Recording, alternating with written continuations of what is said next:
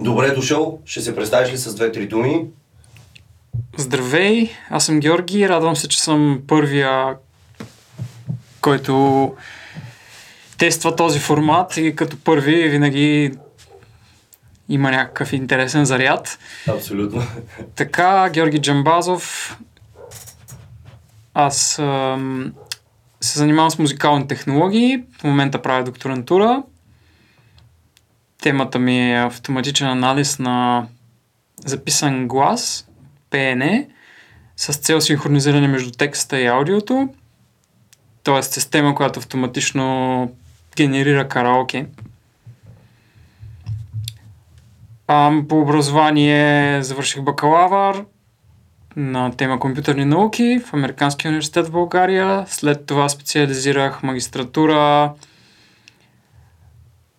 в тема медийна информатика, което е обработка на звук, видео. Оттам, когато записах, вече знаех, че искам да приложа към нещо по-фокусирано познанията си по програмиране. И открих някои интересни проекти, идеи по време на магистратурата и реших, че се струва да посветя още време на обработката на звук. Първо се занимавах с uh, speech recognition, с разпознаване на говор. И оттам, естествено, с интереса ми към музиката, преминах към автоматичен анализ на музика и звук. Супер. От това, което каза до момента, веднага два въпроса излизат, изникват в главата и част от всъщност хората, които ще ни гледат и слушат и работиме с тях, ги зададаха тези въпроси.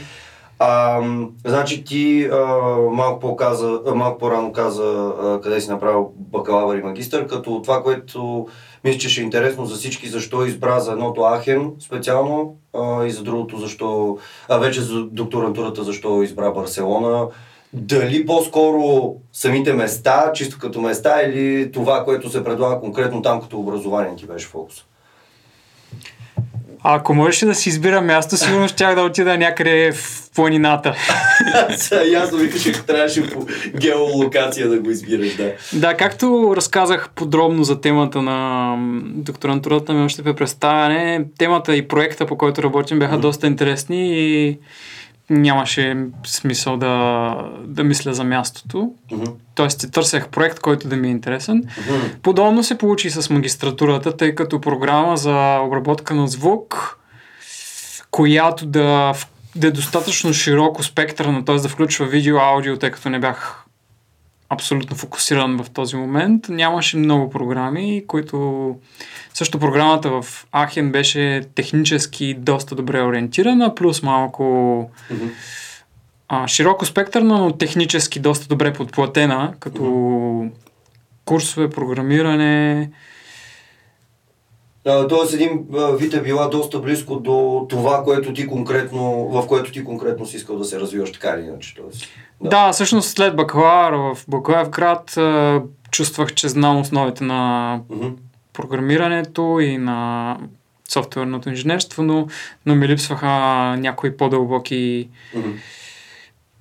курсове, като, по-скоро като опити, проекти uh-huh, и докато бях в Германия това беше доста наистина успях да наваксам.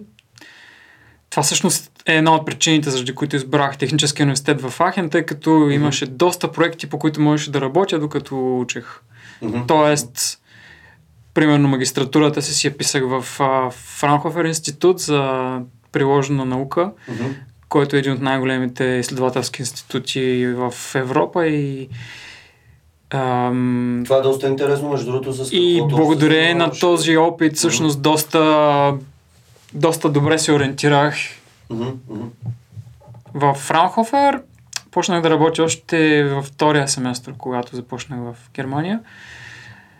И съответно почти две години бях там, включително и магистратурата ми. Занимавах се с speech recognition и технологии за автоматично извличане на информация от звук, от запис на глас. Mm-hmm Ам, темата на магистратурата ми беше една система за автоматично транскрибиране на говор от медийни записи, т.е. излъчвания на телевизионни предавания на немски, които са превърнати в текст. Mm-hmm. Аз разширих една система, която съществува за превръщане на говора в текст, като добавих автоматична пунктуация, т.е. автоматично разпознаване на изреченията. Нещо, което изглежда логично, но всъщност повечето системи за автоматично разпознаване на говор или Automatic Speech Recognition го нямат. Mm-hmm. Което за мен беше интересно, тъй като комбинираше интереса ми към лингвистика с аудиообработка. Mm-hmm. Имаше, наложи се да науча доста за фонологията, една наука, която описва акустичните характеристики на говора и на гласа като цяло и в момента по време на докторантурата им беше доста полезно това познание, тъй като се занимава отново с говор и срички и съгласни и гласни.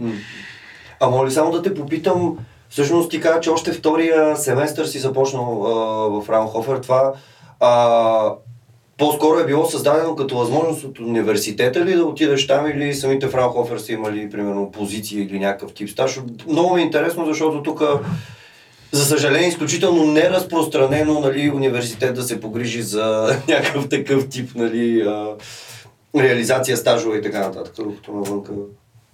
Точно така, благодаря за въпроса. Това беше много важен момент в, моята, в, в моето развитие, тъй като наистина беше осигурен от университета този курс. Mm-hmm. Университета в Ахен, който аз горещо препоръчвам за техническо образование.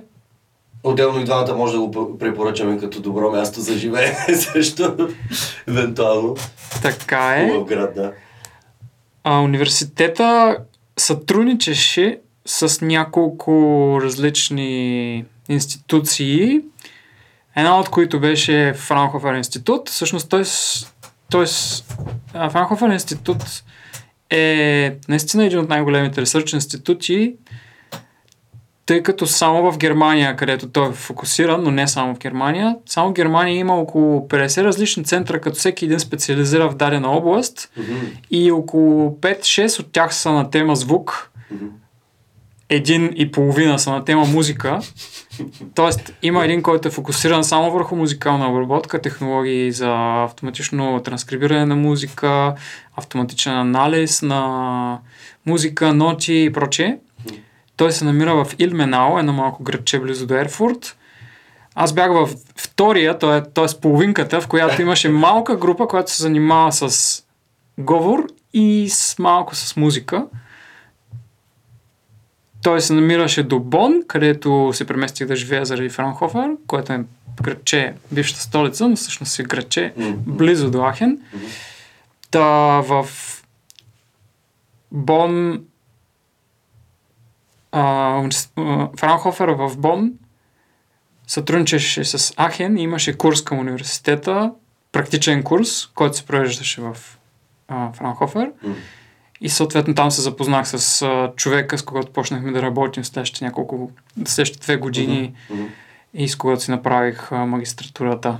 Mm. Та, да, да, това беше първата стъпка да. на този курс. Бяхме всъщност студенти и mm. беше практически курс и няколко от нас останаха да работят като студентски сътрудник mm-hmm, mm-hmm. по различни проекти настояще. Първо имплементирах един, една научна разработка на, на друг колега от университета. Mm-hmm. После правихме един плагин и проче, докато не, накрая ми предложиха магистърска работа при тях mm-hmm. на тази твърде интересна тема.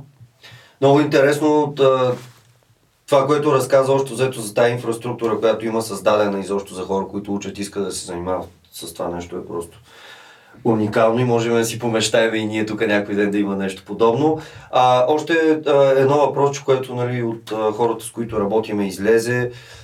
А, понеже ти кажа, че си завършил компютър Sciences в Американския университет, нали, хората това, което им беше интересно, а, предполагам, че имаш някакъв вътрешен интерес и любов към музиката, но защо точно музикалните технологии а, избра като някаква кариерна пътечка нали, за развитие, за напред? А не някакъв друг тип технологии, например, да.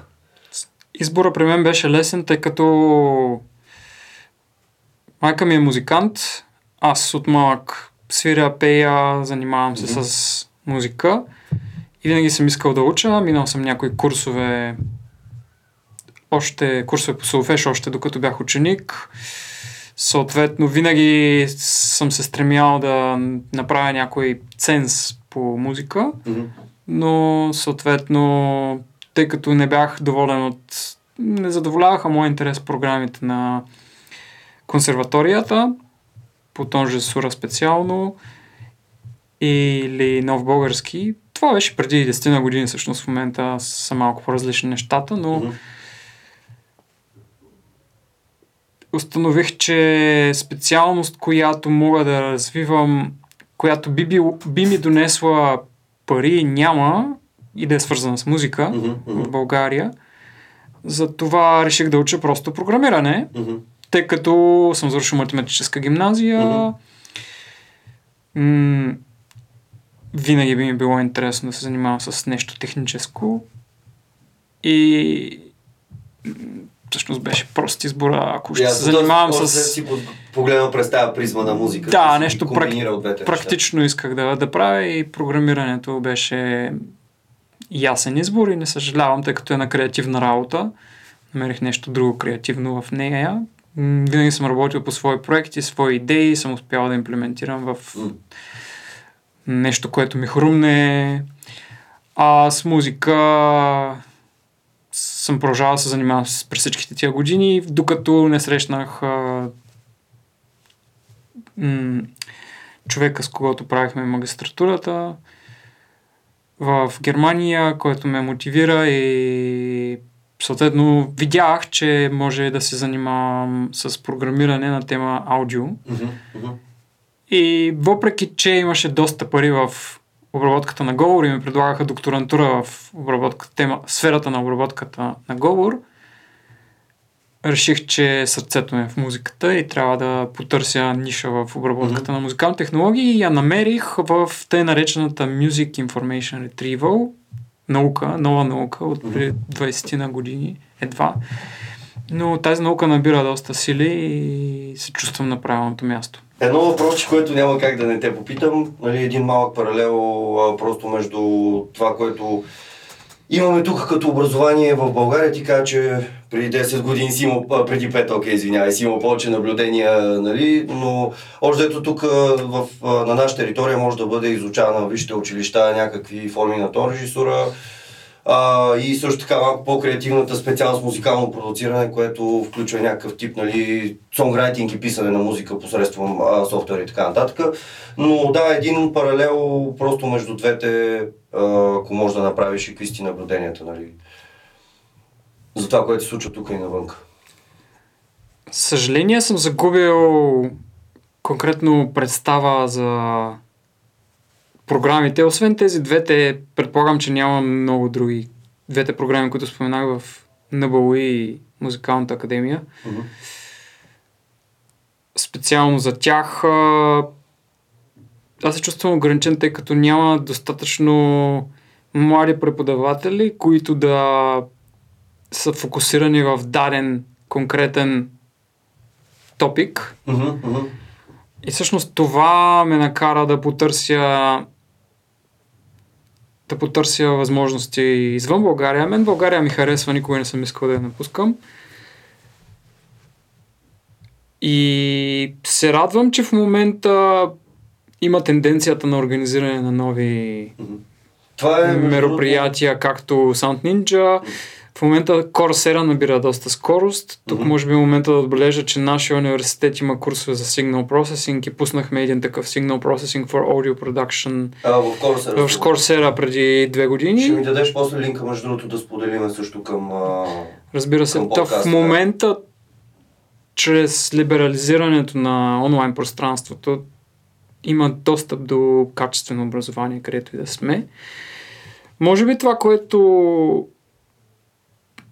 това, което липсва тук, наистина е научни, научно-изследователски центрове и проекти по някакви ам, програми. примерно програми на Европейския съюз, които да финансират такива проекти, тъй като винаги в всяка една научна дейност, било то магистратура, било докторантура, много по гъвкаво и интересно за един учащ се е, когато има конкретни срокове, конкретни задачи и цели и това в рамките на един проект става естествено. За мен беше полезно, че винаги съм бил част от някакви практически Това е изключително, изключително ценно, което казваш и това е, как да кажа, един от най-смислените отговори, които сме получали на тия въпроси. Нали? Какво ни липсва тук, какво още би могло да се развие това, което кажеш, мисля, че Мога да добавя, наистина че е една много, как да кажа, много, много готина позиция. Аз напълно подкрепям това, което Мога да добавя, че образование, нивото на преподавателите в България е, може би, под средното, над средното, извинявайте, мгм. за, за Европа, тъй като не съм срещал кой знае какви невероятни преподаватели в чужбина. Мгм.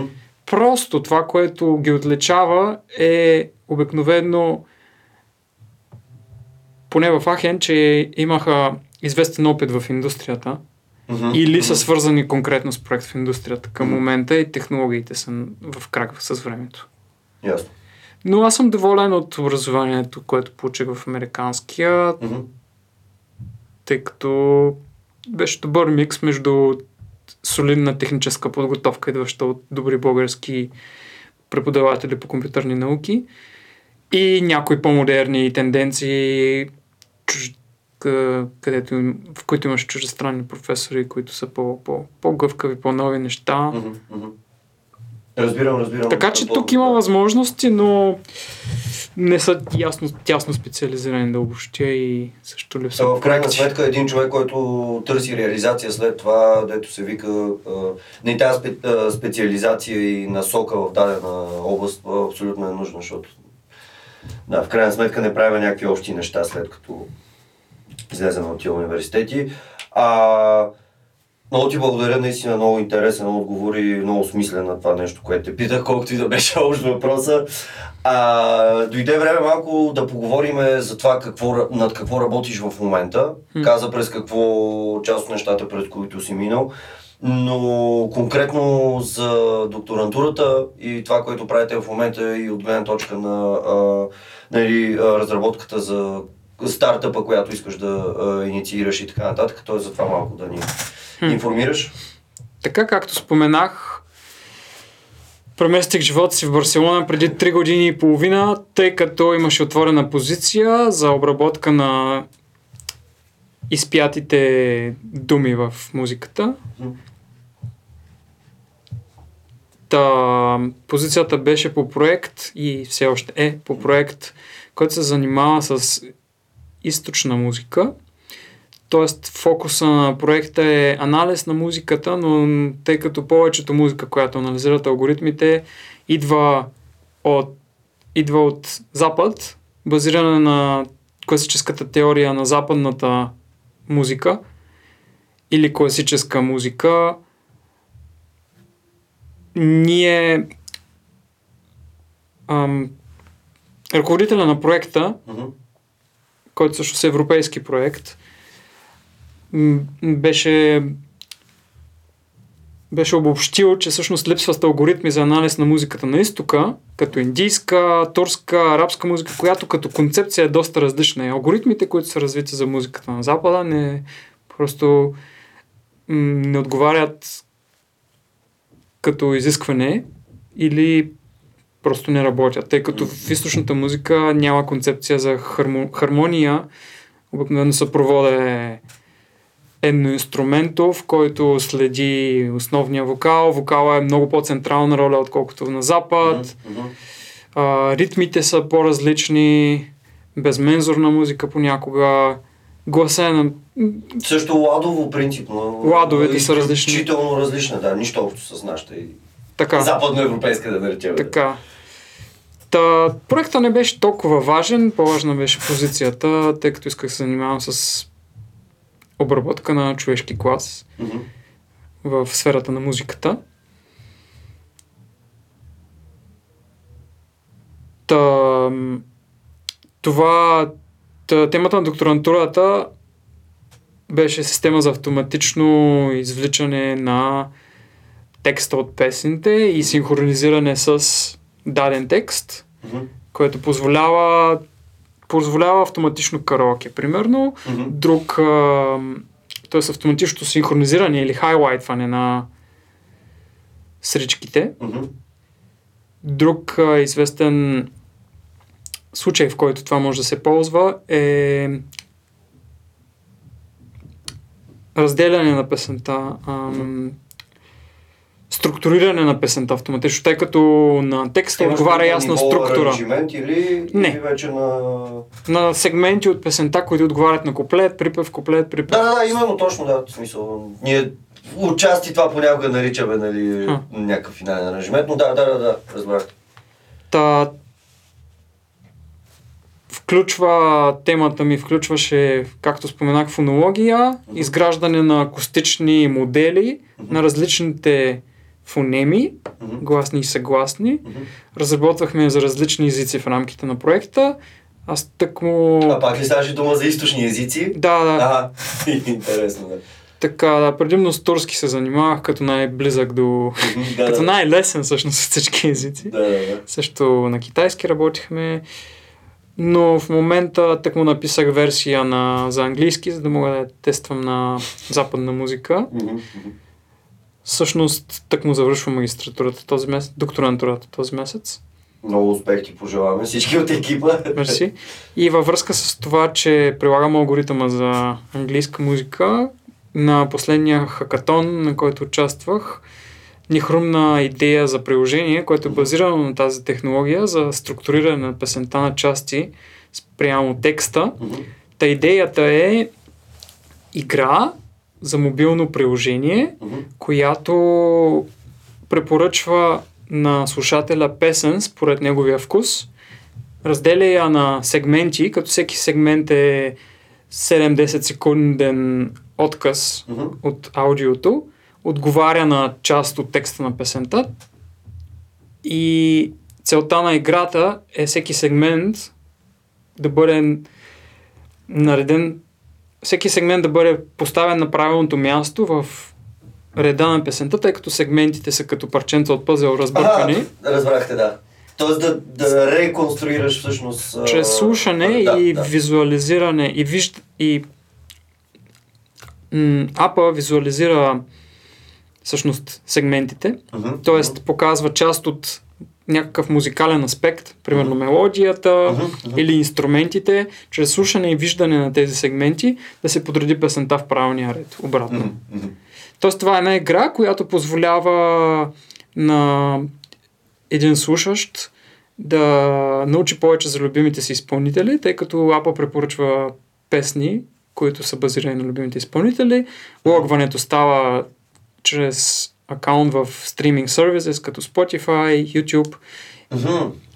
Тоест музиката, която слушаш, идва от твоя акаунт и от твоя, твоя От музикален... точно взето платформата, където ти е най-удобно да слушаш музика. Точно да, така. Да, да, да. Та, по този начин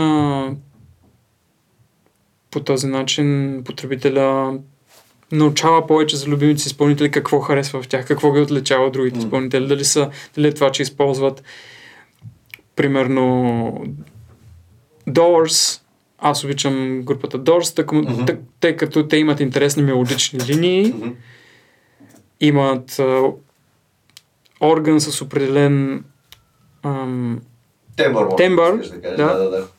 А, Примерно. Та, та, това е нов ап, който те първа почва и в момента се опитваме да го превърнем в продукт, да вкараме технологията, да го изтестваме мгм. и по който всъщност в момента си търся iOS developer, тъй като аз съм по технологичните неща.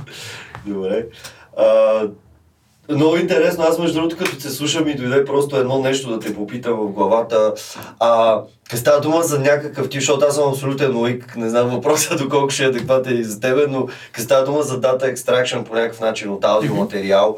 А, кое е по-голямото предизвикателство да изваждаш, примерно, мелодично съдържание или ритмично, в смисъл някакви малки нюанси, както каза на, на източната музика, в някакви центове дори, нали, не в Да. семитонове, което е много характерно за нашата, или пък е по-трудно да да намериш някакъв много свингнат и грувнат ритъм, а, точно да го определиш и да го опишеш, защото предполагам, че освен нали, мелодия, някакво ритмично съдържание, ти сигурно може да изтракнеш още 10 000 вида нали, информация от това, което чуваш, нали, но просто ми е интересно кое е по-голямото предизвикателство и за Хм. как се отнасяш. И също още едно нещо, което малко по-рано Труден въпрос. Труден ли? Добре. А, още един просто се сетих за тулове, какви използваш в ежедневието си, какви програми, какъв софтуер малко по-рано, нали, стана преди да почнем разговора дума, но нали, ако можеш на това, което те питах нещо много още така да ми кажеш, чисто просто ми стана интересно и вече за, конкретно за туловете, които използваш, мисля, че ще е интересно на всички, които... Този въпрос е по-лесен. Да, добре. Всъщност, аз гледам на музиката като... Аз също съм музикант, както споменах, Мгм. аматьор. Гледам на музиката като съдържание на информация и туловете, които използвам, ми помагат да визуализирам спектрограмата на сигнала. Okay. за да мога да наблюдавам шаблони и процеси, които се случват в музиката, Мгм. тъй като ако те могат да бъдат видяни с просто око, ние можем да напишем със сигурност алгоритъм, Мгм. който да извлече тези шаблони автоматично. И тук може би а, мога да дам няколко примера за програми. Една програма, която доста често ползвам, се нарича Sonic Visualizer, както името казва. Това е програма, чрез която може да визуализираме аудиосъдържанието в различни ам, в различни музикални аспекти. Примерно може да визуализира как изглежда спектрограмата, как изглежда тембъра, Мгм. като тембъра се представя чрез акустични характеристики. Тоест, всеки един от тези музикални аспекти бива представен чрез автоматично извлечени акустични характеристики Мгм. и в този софтуер всъщност има набор от алгоритми, които извлечат тези характеристики. Ако те не са там като основни елементи, могат да бъдат добавени като VST плагини, т.е. моята система за автоматично транскрибиране на Lyrics м, може да бъде добавена като плагин и т.е. ти вкарваш която и да е песен и пускаш някой от алгоритмите, Мгм. като от, от менюто си избираш и виждаш а, съдържанието. Мгм. Този тул е разработен преди 5-6 години от а, университета Queen Mary в Лондон, който е един от другите силни университети в Music Information Retrieval или автоматичното извличане на, Мгм. на информация от музика, както се казва нашата наука. Мгм. А има ли нещо общо между това, което ти правиш като тема, отново може би малко лъжки въпрос, но аз, например, като последния проект, по който работихме тук в нашото студио, беше свързан, както по-рано ти казах, с миксирането на един 14 траков албум на банда с живи хора и така нататък. А, през една огромна част от времето а, аз специално, защото в проекта участваха и други хора, но аз специално използвах а, част от новите плагини на Стивън Слейт, като аз много интерес, с голям интерес следя всички появи на този, който му е Chief uh, софтуер архитекта Фабрис Гавриел, защото Мгм. за мен той е, поне по плагините, които създават тези хора, за мен е един от а, просто гурутата и, как да кажа, хората, които създават продукти, които използвам с страхотен кеф. Като за тези продукти всъщност визирам а, аналогово моделирани плагини и ефекти, които аз използвам, като например те изучават поведението на един класически, примерно Universal Audio 1176 компресор Мгм. и после това нещо отива като поведение в някакъв плагин. Та, мисълта ми беше просто сега ми стана интересно тези хора, когато правят това аналогово моделиране на плагините, предполагам, че също става дума за някакво визуализиране на ефекта, примерно, който плагина има върху някакъв глас. Тоест пак става дума за някакъв екстракшн на информация от реалното поведение на едно устройство, за да могат те после да пресъздадат това, да емулират това поведение в плагин. Има ли е, нещо още, още взето между това, с което ти се занимаваш и с това, което е примерно, нали, моделиране на а, поведение на едно реално устройство и правенето на, на, на, на софтуерен плагин? Мисля, че аналогията не е резонна, тъй като целта на алгоритмите, с които се занимавам е да видим повече от съдържанието в, на музиката, което всъщност е вече измислено в, чрез Фурие трансформацията, която превръща Може би не е момента да обясня Фурия трансформацията сега, но... Ако искаш с две думи, просто изникват ми разни въпроси. На но. Фурия трансформацията е фундаментално свойство на всички сигнали. По-точно трансформация, която м- има свойството да превърне звука от един домейн, домейна, времевия домейн uh-huh, uh-huh. или времевото пространство в частотното пространство, които са еквивалентни, т.е. тя може да бъде превърната обратно в, част... в времевото пространство без да бъде загубена информация, но в частотното пространство можем да видим съдържанието, енергийното на всяка една частота.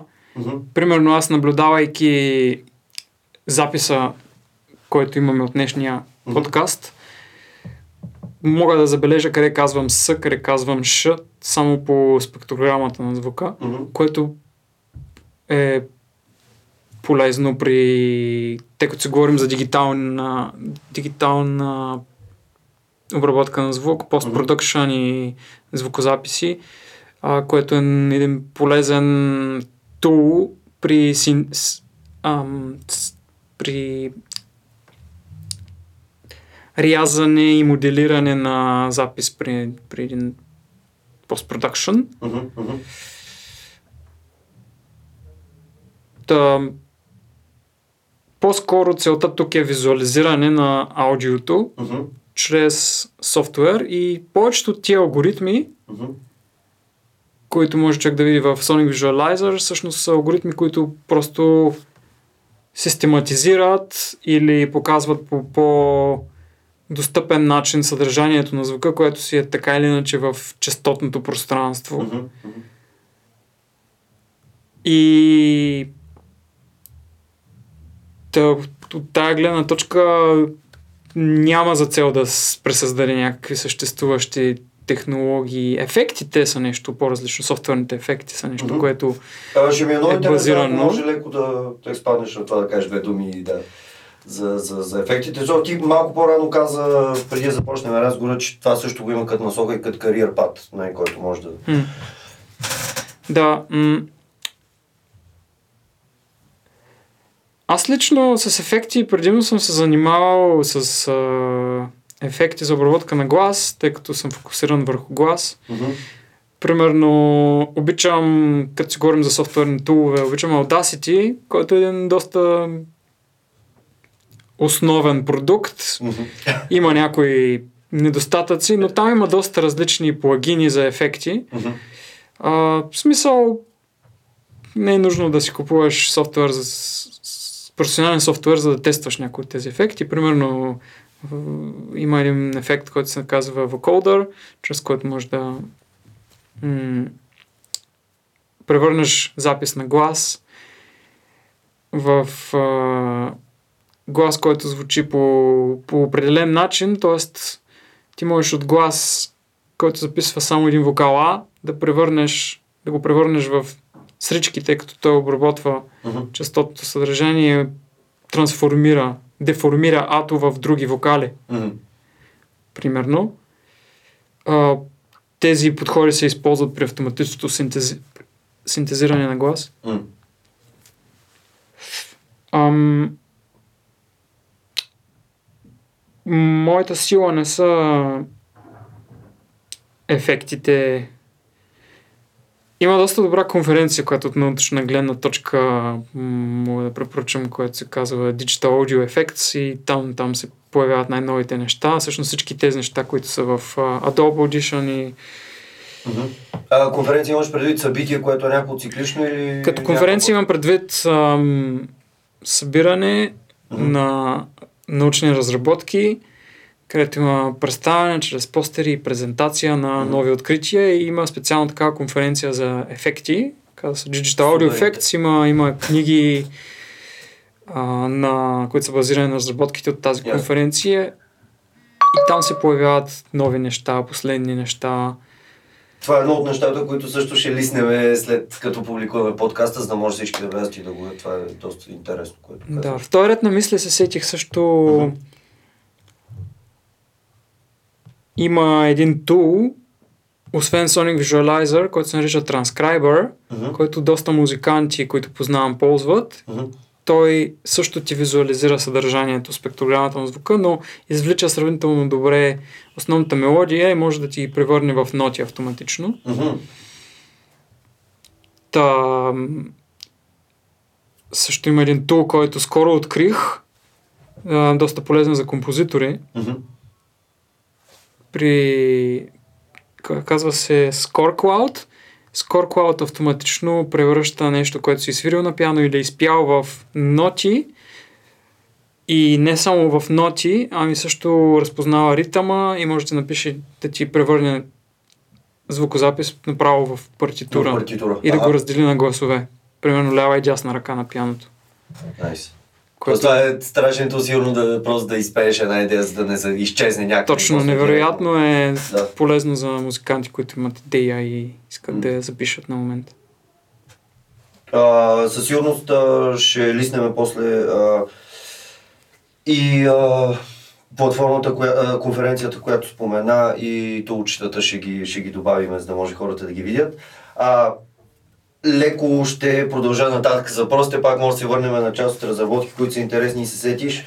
А, сега един а, такъв въпрос имахме, т.е. не че въпросът ми а, по-скоро а, да така подкана да споделиш наблюденията за някакви нови интересни музикални разработки в България дали нещо се случва изобщо какво, какви са ти наблюденията за това, което се случва тук на този фронт, нали, нови музикални разработки, нови музикални технологии, хора, които се занимават с това, хора, които искат да бъдат вле- въвлечени в това нещо и така нататък.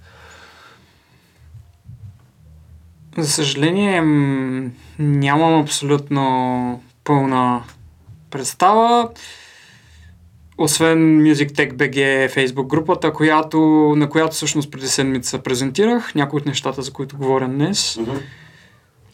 Музикалните хакатони явно почват да навлизат. Където Първия- ние се запознахме с теб лично, да. Първия беше преди 5 месеца, следващия ще е след а, няколко месеца. Пак също 2, през, 3, 4 са, да, мисля, че... през ноември Да. ще се проведе втория музикален хакатон в София. А, за всички, които ни слушат, в Музикалната академия ще бъде. Music Hackathons България е фейсбук страницата, ако не се лъжа, просто да отидат да проверят хората. Че предния път ми се искаше да има повече хора от тия, които познах и имаше един такъв ефект, че предния път след хакатона, защото не всеки отиде, постваше някакви снимки и някакси след това имаше хора, абе, верно имаше хакатон, такова да и от хора, които се интересуват от музикални технологии, се надявам всъщност този път да сме в още по-пълен състав, защото съм сигурен, че има много ентусиасти, които може би не бяха разбрали за предния и този път ще присъстват, така че се надявам този път да сме още повече на втория хакатон. Сори, ще прекъснах, да. Но да, ставаше дума още взето за нашата екосистема тук, за новите разработки. технологически софтуер, който прави обработка на звук. Знам за няколко идеи, които са в началото си стартъпи, една от тях също се роди на хакатона, но за съжаление нямам представа в какво ниво са и не мога да Мгм. говоря за тях, Мгм. тъй като са си още нещо зародиш. Мгм. Ам, за мен е много интересно. Интересно е, че в България има платформа за свързване на музиканти и учители по музика. Може би някои от вас знаят за Drupal. Мгм. Рано или късно, според мен, в тях ще се появят технологии. Мгм. Нещо, което също беше в България, беше SoundCloud. Няколко човека, които, които бяха в техническата част на SoundCloud, са ми близки. Това тук не съществува, но аз продължавам да поддържам връзка с SoundCloud. В момента при тях има тенденция да се вкарват технологии за автоматизиране на разпознаването на плагиаризъм. Мгм. Това е те наречен проблем на audio fingerprinting, т.е. идентифициране на дадено парче на автора и... Публишинга, който седи зад него, предполагам. Да, автора Да. и песента по отказ от песента. Мгм. Това всъщност, което Shazam прави като Мгм. основен сервис. Но при SoundCloud проблема е малко по-различен, тъй като доста често, както и в YouTube, доста често потребителите леко питшифтват или променят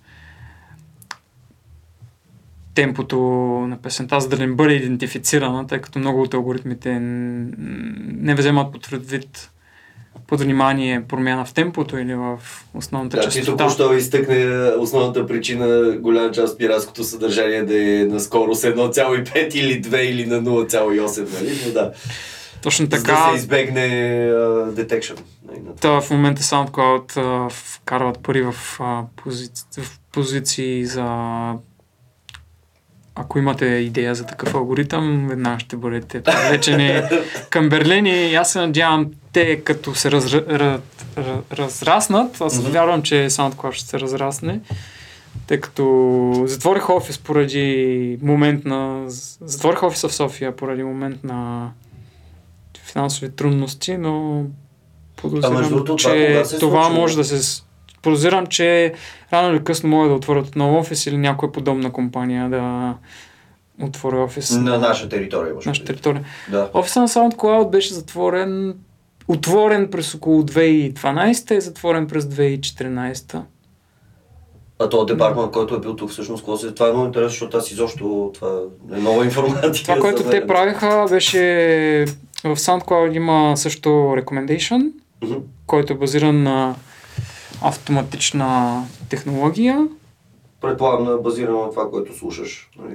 Да, Да. но автоматичното препоръчване на музика е това, което Spotify в момента от стриминг платформите може би най-добре прави, тъй като те имат ресурси и вкарана доста технология. Та също това го правиха Spotify го правят все още. Та това се разработваше в България, както и разпознаване на инструменти, Мгм. автоматично транскрибиране на автоматично тагване, аутотагинг, Мгм. проблем се казва аутотагинг, автоматично разпознаване на инструмента. А, това го правиха, но мисля, че не е пуснато като фичър. Мгм. А, Та има доста, доста малки проекти, започващи проекти, появяващи се, изчезващи. Със сигурност ще има и повече за бъдеще, тъй като в момента според мен има тенденция да се появяват повече хора с познание и рано или късно ще се появи къде те да работят. а, това беше много интересно и за, и за SoundCloud, и за Spotify, което каза. А, всъщност това е...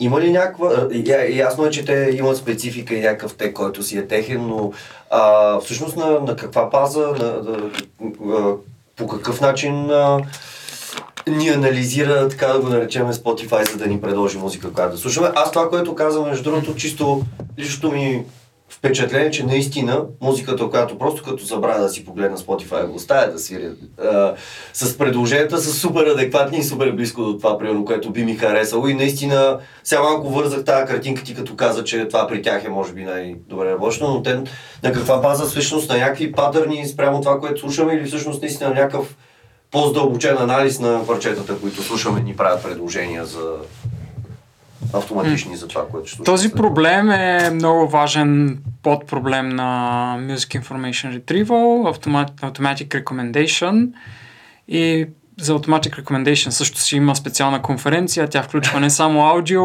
но алгоритмите са подобни за препоръчване на видео и прочее. Тоест на филми. За Audio Recommendation има два подхода. Единият е базиран на контекста, т.е. информация от потребители, които са слушали подобни изпълнители, за да препоръчат на теб изпълнители. Мгм. Те гледат всички потребители и тяхната история, и тяхн, техни, тяхното поведение. Изпълнители, извинявай, потребители, които слушат подобни на изпълнителите, Мгм. които ти харесваш. Мгм. И по този начин те индуцират ам, какво би било твоето поведение, кои Ясно. други групи би ти харесвал, тъй като те са харесвани от потребители с подобен вкус. Това се Мгм. нарича collaborative filtering, тъй като ти из- използваш collaborative efforts. Мгм. а, познания на други потребители.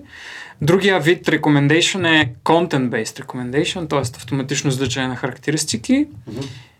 и сравняване на сигнала на две различни групи спрямо съдържанието. Примерно, дисторжена на дадена heavy metal група е подобен на дисторжена на друга heavy metal Wow. група, точно заради това, че те ползват един и същ педал, един и същ ефект и това ги прави подобни като звучене и това за един китарист би било доста важно и определящо. Да. Или съответно авто, автоматично разпознаване на на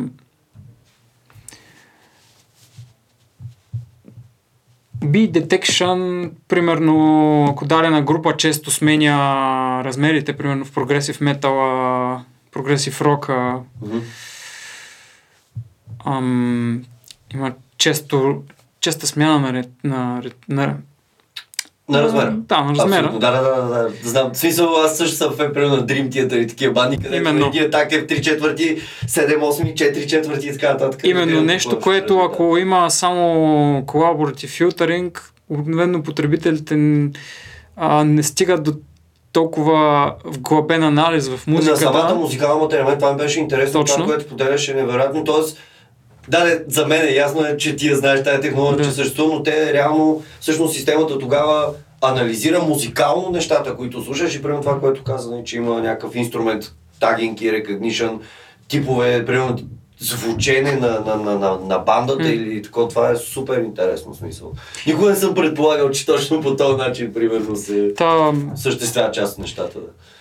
та в момента повечето системи за препоръчване на музика са на колаборатив филтъринг Мгм. принципа, тъй като той е по-надежден, а и от гледна точка на повечето потребители по м- адекватен, тъй като малка част от, потреби... от слушателите наистина в... В... се задълбават и вглъбяват в тези музикални характеристики. Мгм. И всъщност алгоритмите за автоматично извличане на звук пре- пресъздават тези характеристики а, до доста добра прецизност, която може би не е нужна, по някой път е дори ненужна, натоварваща, тъй като, тъй като при някои малки грешки могат да ти препоръчат неща, които имат промяна на размера, но пък тази промяна на размера всъщност се дължи на някаква грешка в а, звукозаписа, някакъв стар запис и би, би дала грешна информация, която би не би се случила при една система базирана на listening history на другите потребители. потребители, Да, да. И затова повечето технологии все още са базирани на collaborative filtering. Мгм. А, това, което казваш, между другото, дали могат да обобщат на едно високо ниво музикалните характеристики, алгоритмите все още не могат, тъй като те с обикновено са базирани на две стъпки. Първа стъпка е извличане на характеристики, където signal processing, а, анализ на сигнала позволява да обобщим съдържанието на аудиото. И втората стъпка са алгоритми за machine learning, където можем да класифицираме систематизираме тези шаблони, т.е. Мгм, кой шаблон е типичен за рок музиката, кой шаблон Мгм. е типичен за или кой елемент е типичен за фолк музиката и така. Та, тия алгоритми са със сигурност развиващи се доста бързо. Напоследък невронни мрежи и така доста нашумяха и пробиха, но според мен ще има още десетина години, докато стигнем до автоматичен анализ на нещата, които можем като музиканти да разберем мгм. на високо ниво за съдържанието на музиката, за тези музикални концепции едва ли могат да бъдат научени, а само апроксимирани, само Мгм. обобщени от тези алгоритми. Та затова най-добрите системи за recommendation са базирани на група от експерти, на които е платено да направят препоръка. Този модел все още работи в Pandora, един сервис, който го няма в България, но в Штатите е невероятен. Ако имате прокси, ви препоръчвам да го тествате. Още едно нещо, което ще лиснеме. Супер. Да, Pandora е една от най-бързо развиващи се компании, която интегрира технологии.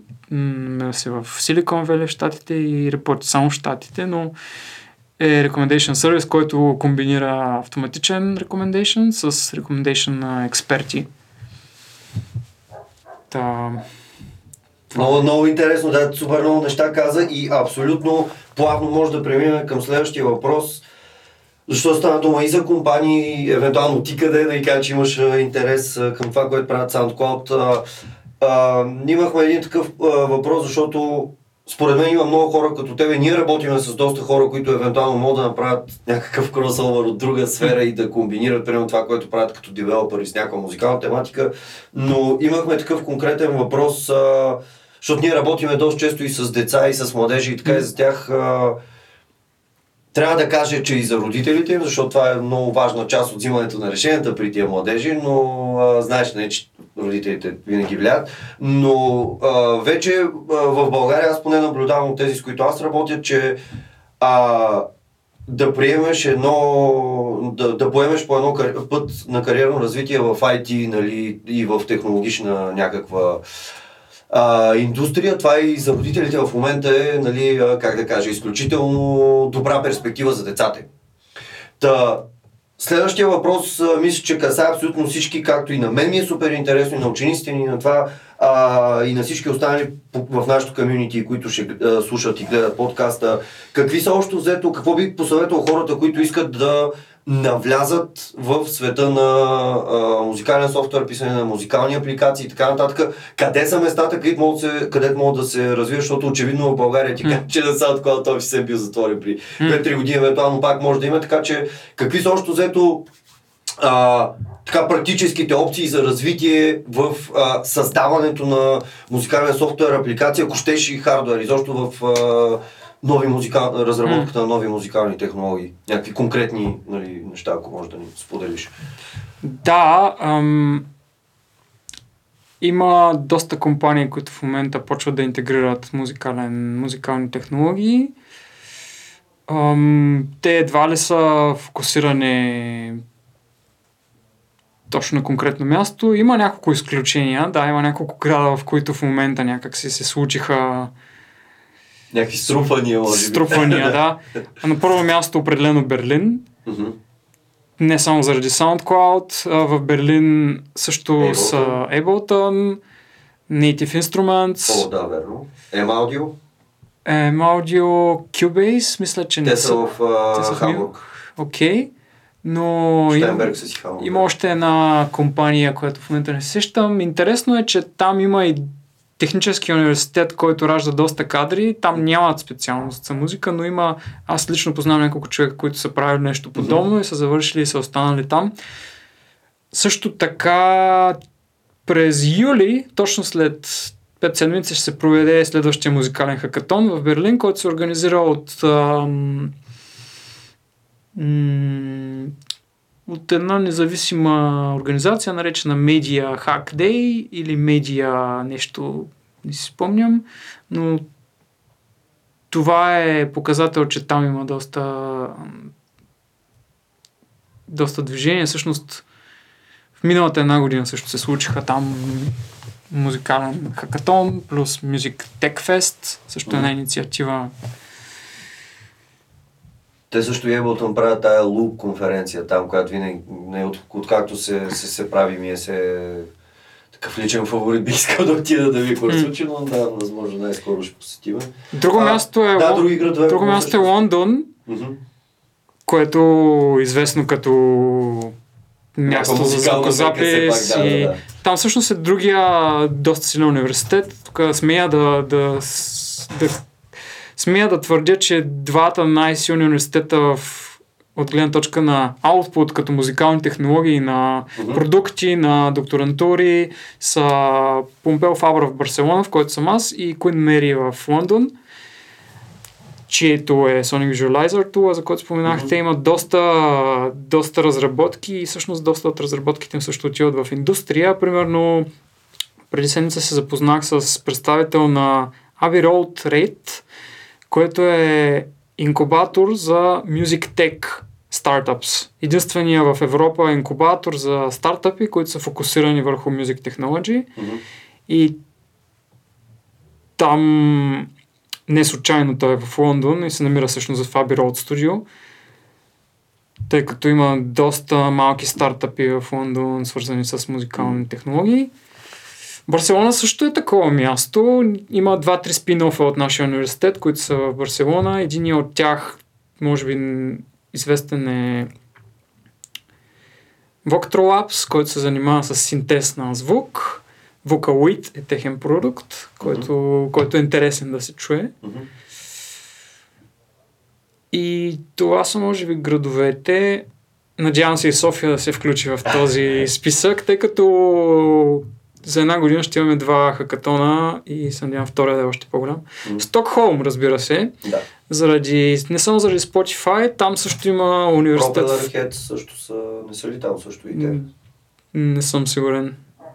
Anyways, да. Но проверим. аз споменах Да. за Score Cloud, това е един продукт на една мини компания, която, с която имах честа скоро да говоря. М. Иначе други тулове и продукти мога да спомена, че в момента Musician набира скорост. Това е тул, който е базиран в Хелзинки, Финландия и е за учене на свирене на китара предимно. Доста добър тул за свирене на китара всъщност. Смартфон приложение, което разпознава автоматично акорди и помага при, при обучението, дава ти, дава ти информация къде са грешките мгм. и така. Друго интересно място, както споменах е Фраунхофер и Уменау, малко градче близо до Ерфорт, което има доста проекти за, за обработка на звук, за обучаване. Мога да, да, да спомена няколко след това в линковете. Мгм.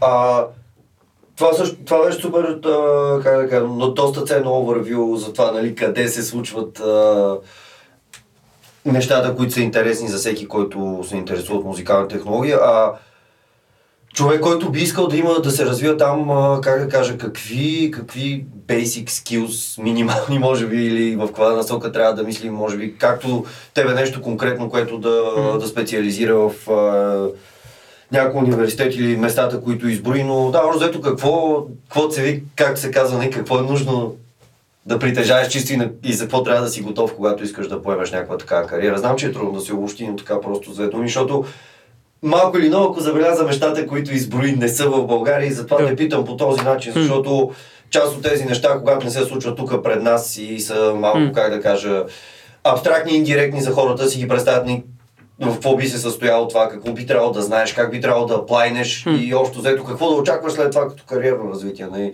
Просто ако можеш две-три думи да експанднеш и на тази тема. Супер, да. Аз лично за мен винаги е било мотивиращ фактор интереса и винаги съм предпочитал да съм на място, където ми е интересно, тъй като мога да се раздам на 100%, правил съм компромис с личния си живот, м- отишъл съм там, където е имал интересна позиция. Ако ако нещо се отвори, ползвам възможността, защото може да скоро да не се появи, тъй като музикалната индустрия, музикалният сектор е доста динамичен. Отварят, затварят компании постоянно, та моят съвет е да не се изпускат възможности. Интересен начин за правене на първи контакт с някакъв а, софтуер или фирма в чужбина са музикалните хакатони. Има един сайт, Music Hack Day, на който са м, изброени всички хакатони, които се случват в Европа. Те не са твърде много, но както споменах, следващия е Берлин след месец. Очаква се в Spotify в Ще присъстваш ли между другото на Берлински? А, най-вероятно ще се защитавам докторантурата. А, бе, точно, в, ти кажа, че е до... точно в този момент, да, но, но след това се очаква Spotify да направят в Стокхолм скоро хакатон. Та, хакатоните са дву, дву-тридневни мероприятия, на които отиваш, виждаш технология, съпознаваш се с фирмата, която го организира, с местни хора. Това е нещо краткосрочно, което е неангажиращо. Нещо по-дългосрочно би било стаж в тези компании. Примерно Spotify правят стажове, SoundCloud също правят стажове. В нашия университет от тази година също имаме стажове. Макар, че сме университет, все пак а, организираме, сме доста м- практически насочени. Имаме колаборация с фирми и правим стажове по разработване. Примерно имаме позиции по разработване на една платформа за open source технологии, в която сме вкарали възможно най-много алгоритми за, за извличане на аудио характеристики. Та в момента имаме отворени позиции за програмисти с C++, по този проект. Та, обикновено е, има смисъл да дойдете в Барселона на, не само на стаж, ами да направите нещо от нашата маги, магистратура, mm-hmm. някой курс или цялата магистратура. Тук е момента да спомена, че имаме едно от няколкото единствени магистратури в Европа на тема Music Technology, софтуер за Music Technology. Mm-hmm. А, тоест... а, също ако може две думички за, за сонара после да добавиш, mm. просто като нещо, което се случва там, като ако мога само наистина за мъничко да те прекъсна, аз една от е, едно, едно от най- най-хубавите неща, които ми се случи, примерно като а, учих в Есен пиано, беше, че в Есен а, по това време стартираха най-големия клавирен фестивал в света. От гледна точка на това да бутнат на целия рурги бит, нали, културния живот и mm. нагоре. Знаеш, че тия хора като се прави нещо такова са много сериозно посветени и се прави така с а, професионално и с размах. И, а, едно такова събитие е страхотна инспирация за всеки, който живее или учи там, нали, първо да се сблъска с големите имена, които са ти в момента в нишата или в а, каквото и да е в а, инструмента, на който свириш или а, нали, нишата, в която работиш. Но това за мен беше нещо страхотно и вече ти освен това, което казваш, че има а, тази магистратура, която няма друга да и това ви, освен всичко друго, казвам вие, защото в момента още си там, нали, да, да. А, се случва и Сонара, което пък е един от най-големите европейски изобщо фестивали, но вече ти я разкажеш малко повече, защото мисля, че вие бях на хакатон става дума, че сте участвали в предни години, да. малко и в организация и така нататък. Благодаря за въпроса. Това също мисля, че е нещо важно, което така е инспириращо и възможно срещаш хора. Така е. Сонар е един от големите фестивали за електронна музика. Там идват големи изпълнители, като миналата година, примерно, там бяха Square Pusher, а, и така нататък. Аз може би не трябва да изброявам повече, тъй като не съм специалист, но важното на Сонар е, че той не е само музикален фестивал, но и фестивал за срещи на хора от музикалния бизнес. Mm-hmm.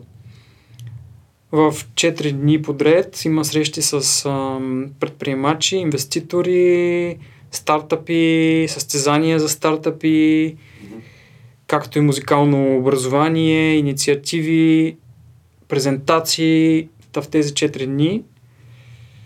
Ам, също се случва и един хакатон, който е иницииран от нашия университет и един от първите хакатони, всъщност, който се появява, след като музикалните хакатони почнаха да се появяват като идея преди 5-6 години. В момента в момента формата на хакатона е малко по-различен от стандартните хакатони, т.е. той е фокусиран върху дадени проекти, които, които биват спонсорирани от фирми. Един от а, проектите примерно се финансира от Deezer, която е една от най-големите компании за стриминг. Те са водят основния конкурент на Spotify, не толкова нашумява в България, но те са френска фирма, доста силна. Та, примерно, Deezer се казали, искаме тази година проекта в хакатона в Sonar да разработи технология, която ще ни помогне да препоръчваме песни по, по колаборативен начин, по групово препоръчване. Та, това е общо за насока. Дава някаква тема, насока, да. да някаква насока и участниците имат свобода да избират Ам, Сона ще се проведе следващата седмица. Mm-hmm. Ам, в кандидатстването за, за, за Сонар става няколко месеца преди това. Тази година беше през март някъде. Ам, мой приятел Александър Миланов тази година ще участва, беше одобрен, той кандидатства и с него ще пътуваме към Барселона всъщност до вечера. Mm. Та, той е отворен за всеки и препоръчвам отново хакатоните и тези мероприятия като възможност за сблъскване и запознаване с mm. технологии, хора, презентации. Също на Сонар може да се участва просто само синдикално. Билета за Sonar, Sonar by Day, което е техническата и конферентна, конферентна част, част да. струва около 150 евро за 4 дни, което имайки предвид за всички контакти, връзки и събития, които се случват от към бизнес гледна точка е Да, мисля, че дори за нашите стандарти тук е абсолютно, как да кажа, постижимо и, и мисля, че всеки така с едно малко по-дългосрочно планиране, разбира се, би могъл си позволи. Това е много интересно, което кажа, защото а, в крайна сметка, да, ние сме леко нали, настрани от сърцето на тази индустрия, но сигурно си има много хора, които деца вика имат и скила, вие казват, че примерно търсите в момента C++ хора М. за къв проект и Ам, като още малко, евентуално да поговорим само също да кажеш две думи, защото всичко, което казва до момента е много интересно и за местата, и за подхода, и за начина по който може да отидеш наистина да се сблъскаш тия хора да създадеш първоначални контакти, което мисля, че не само в нашата индустрия, за всички останали е много важно и, и на това се гради а, нали, име, развитие идентичност и така нататък. А, последна наистина някаква зона на този въпрос. А, а, в момента, в който деца вика, нали, има някакви контакти, твоите наблюдение за това какво се търси някакви основни скилове, които, които човек трябва да има. Хм. Ти каза в личен план, аз абсолютно подкрепям, защото аз малко или много едно време в а, моят стъди с пианото по този начин се почувствах, че аз отивах пък ние, как, ние избираме по-скоро конкретен професор, защото специалният предмет винаги, примерно в класическата музика е нещо, което царува на всичко останало, което ще учиш в тази академия, примерно. Та аз отивах при конкретен човек, примерно това при мен продиктува нали, избора, но това, което казва, че човек още взето прави някакви, може би, жертви в whatever, личен план или нещо, за да избере точно някакво, някаква възможност или да я оползотвори. Това мисля, че е много важно и всеки трябва да е готов наистина да бъде посветен на това, което прави и като се покаже нещо да го преследва с всички сили, нали, като възможност. А вече чисто като скилове, за да трябва нали, човек да работи в тази музикална индустрия, не като музикант, ми като човек, който създава туловете един вид. Затова а, какво така би препоръчал и дали може да се обобщи изобщо, нали, Хм. като някакъв съвет? В сферата на автоматичното извличане на аудио, характеристики от звук, със сигурност едно от най-важните неща е Rapid Prototyping, като възможност бързо да се сглобят съществуващи решения Мгм. в нещо работещо, като прототип, тъй като в момента забелязваме една тенденция, повечето софтуерни компании почват да отварят своите тулове, да ги продават като API, като мгм. API е Application, всъщност не съм сигурен, Application Protocol Interface.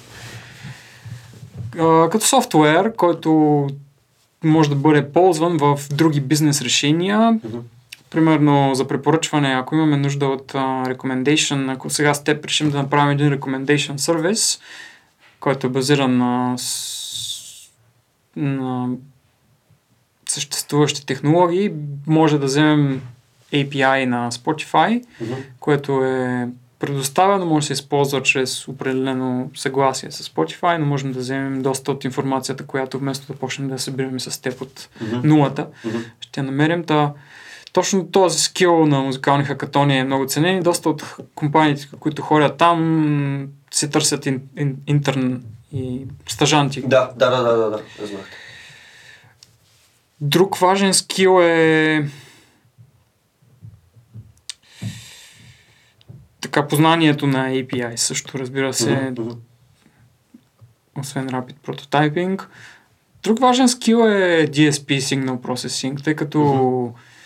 въпреки, че има доста библиотеки и много от нещата могат да се направят, винаги, ем, винаги са ме впечатлявали хора, които наистина знаят какво правят, тъй като примерно един фленджер, един ефект за китара не представлява нищо друго от променяне на м- енвелопа на съдържанието на вълната в пространството, звуковото пространство. И всъщност ам,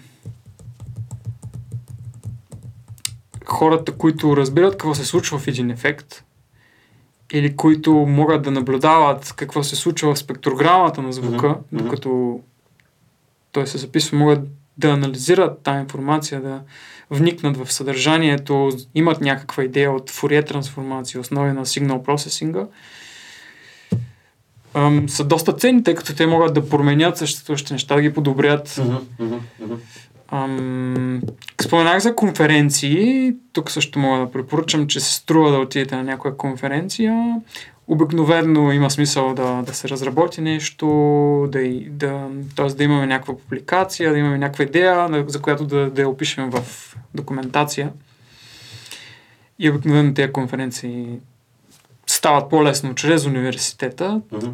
но има напоследък идеята по някои от тия конференции да има сесия за late breaking demos, на която можеш да отидеш, просто правиш един постър, на която описваш някаква идея на прототип или тул и просто кандидатстваш, обикновено се интересни идеи, нови неща, Мгм. по-скоро се цени това да има нова идея, която е в зародиш, отколкото нещо разработено, тествано, крайен продукт, публикувано Мгм. като теоретични знания. Та все повече това се появява по, по, по големите конференции. Една от тях, която може би е доста важна, се нарича Information Society for Music Information Retrieval. Провежда се веднъж годината. Тази година е в Китай. Следващата ще бъде в Париж, където има където също е една от добрите групи в Европа, забравях да спомена. Има един Research Center, който Мгм. има доста тулове, също като output. Та... Това според мен е важно да разбираме технологиите. Разбирам, много ти благодаря, защото изключително точно мисля, че отговори на въпроса и такова много странно. А, сега исках още две нещица да те попитам, докато си ни на гости, ние надявам се да се видим и на следващия хакатон, така или иначе ние ще присъстваме със сигурност. Е, вероятно с Би отбора от миналата година. Да, се надявам също да, Да, ще бъде супер, ако си да тук. съм там. А, това, с което а, толкова много интересни неща каза днес, толкова много ресурси ще публикуваме и ще лиснеме под а, този подкаст. И мисля, че е супер добро начало на серията и пак много ти благодаря за гостуването, но а, любими в момента музикални приложения, програми, софтуери, които използваш, малко по-рано каза за Audacity, че Хм. а, поради определени причини ти избори защо харесваш, кои ефекти конкретно. Мисълта ми е да, в момента просто какво ти привлича, кое е за теб интересен сервис, иновативен, Аха. каквото и да е, нали, каквото и да ти е направило впечатление, просто ако можеш да споделиш няколко неща, които харесваш и използваш, нали, така и. Аз може би не съм добър пример, тъй като не съм продуцент. А, интересно ми е да си наблюдавам звук, да анализирам звук, за което споменах вече. Мгм, Sonic. Visualizer има някои онлайн неща, които се появяват, но може би тук мога да обобщя стриминг технологиите, от, като това е интерес за доста голяма част от слушателите, сигурно. Мгм. Дълго време ползвах Last.fm, един тул, който може би доста хора познават, но напоследък някакси те са лондонска малка компания за онлайн радио.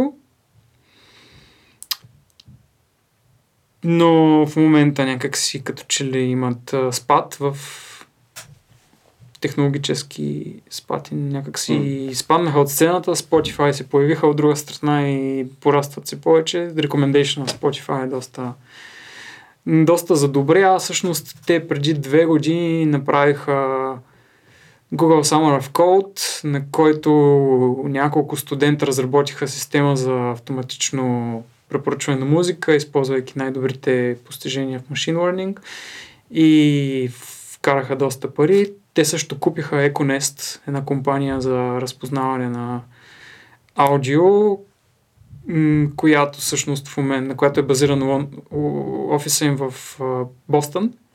В момента та, доста... Аз лично бях доста скептичен към Spotify, но почнах, определено им се подобри recommendation сервиса.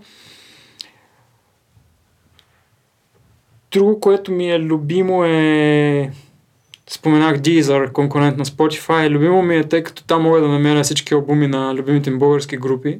Мгм. Примерно Ратница има два албума, за разлика от а, Spotify, където имат може би само един. Мгм. По някаква причина Deezer имат по-добра мрежа с местните групи. Мгм. Също в Last.fm имаше една хубава функция за препоръчване на фестивали. Те следят каква музика харесваш и виждат кои са групите. И те пре- препращат към фестивали, тъй като знаят къде си позициониран, на които ще свират любимите ти групи. Мгм. Всъщност, ако не се лъжа, те ползват една технология, наречена, не технология, ами фирма, наречена Songkick. Songkick.com или нещо такова, където можеш да си агрегираш listening history с твой музикален вкус и, и то ти препоръчва концерти. Това, който препоръчва концерти. Това се сещам в момента като интересни тенденции. Да, аз обичам да, да, да обичам да откривам музика чрез онлайн радио. Мгм. И според мен има доста ниша. Ако решите да правите стартъп, идеята ми, съвета ми е да направите нещо в онлайн радио, тъй като Last.fm залязва и открива една голяма ниша на радио. Онлайн радио, което интелигентно ти препоръчва музика. Тук може би трябва да отбележа, че разликата между стриминг сервис като Spotify и радио е, че в радиото... Да, защото те го има там радио бутона, нали, в това. Но, Да. Да, то е някакво артист радио там. Да, радиото всъщност е нещо, в което само пускаш бутона и това е. То взема listening history, т.е. твой музикален вкус Мгм. от някъде другаде, примерно от Spotify, история и прочие, но радиото е фокусирано върху това да бъде бекграунд, да ти е интересно, Мгм. но да не ти отнема вниманието, да не се налага да ходиш да си избираш, т.е. техния recommendation трябва да е наистина добър. Радиото е 90% добър recommendation, Мгм. Та, има няколко нови стартиращи проекта, примерно Mentor FM една италианска фирма, която се появи при няколко години, която аз харесвам, тъй като те имат един Discovery Mode, Мгм. който можеш да си кажеш в момента не искам да слушам моята музика, искам да ме изненадаш с нещо. Ясно. Е, това е нещо, което, което ми харесва и има ниша, също радио, което е базирано на контекста, все още не съществува или те първа почва да се появяват идеи в тази насока. Мгм. Което значи тук в момента ние с теб, ако си пуснем музика, ще е един вид музика, ако ти си пуснеш музика докато закусваш ще е друг вид музика, докато си с приятели навън ще е трет вид музика, т.е. контекста на Мгм. също локацията, музика базиране на това в кой град сме, Да, всеки град си има някакъв вайб, някакъв различен абсолютно. усет. Та, според мен има доста пари и търсене в recommendation. М. Разбира се и музикални игри. Аз много харесвам м, смартфон приложения, игри на тема музика. М, споменах за Musician, което е приложение за учене на свирене на китара. Та, те са го направили по интерактивен начин, по интересен начин. Всякакви, всякакви неща, които са достъпни и лесни, и които имат игра, Игрален елемент. елемент, да. да. според мен в, в, привличат вниманието на, на потребителя и по лесен начин успяваш да вникнеш в съдържанието на музиката, без да се налага да минаваш през а, теория на музиката, можеш да, да видиш съдържанието м, по един забавен начин. А, много интересен отговор отново и много ти благодаря за него. А, финално да те попитам да излезем от зоната на приложения, технологии и така нататък, да те попитам в момента, ти спомена за Дорс, но а, коя е музиката, която предпочиташ, харесваш, какво си откривал на, М. наскоро, например. Просто някакви интересни неща. Вече като говорим за самата музика, нали, защото в крайна сметка това ни е на всички мотивацията да се занимаваме с нещо покрай нея, но какво слушаш, какво харесваш напоследък и така. Къде го слушаш също може да споделиш, ти казвам Да. на три. Всъщност а, слушам музика почти по цял ден, докато докато се занимавам с наука. Това е задължителен елемент. Между другото, изключително много завиждам на хора, които заниманията им позволяват, това, което правят им позволява да слушат примерно някаква музика и да открият ново, защото примерно а, като седнем в студиото, като трябва да миксираме един албум или да подобриме трак на ученик, както се сещаш, не може да слушаме фонова музика, докато правим музика, така че това е много готино. Тоест, предполагам, че докато се занимаваш наистина с научната работа, имаш много време така да откриваш нови неща и да слушаш. Да. какво те предразполага напоследък и на каква вълна си? Да. Генерално. Всъщност, майка ми е музикант, започнах с класическа музика от малък, свирах на китара доста време. И винаги ми е било интересно да откривам нови, нови, нови стилове. Докато бях в Германия, знаеш ли, много ходех по метал фестивали. Там, Да, там, е, там има някакси Има почва да го Беше правиш да логично. по метал фестивали, да. И продължавам да слушам метал и да харесвам рок музиката във всякаквите й стилове. Доста интересни кросовър неща се появиха. Комбинация на джаз и метал и фолк и метал, какви ли не неща. Открих наистина Евала в Германия имаше много интересни стилове. Те са нали из цяла Европа. Барселона, Да като че разбираме, ли- че Барселона малко ти е променила Да. да. и си изляза от марака, нали? Може би, може би ми, ми беше твърде много метал. В момента слушам джаз, всъщност имам джаз група и ходя по концерти Барселона, е място, където има доста джаз, джаз фестивали, също електронна музика.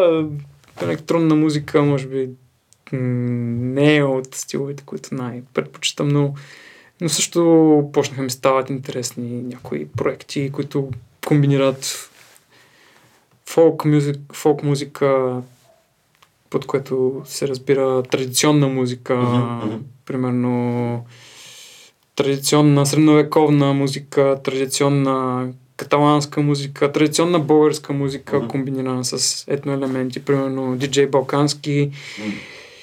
такива неща.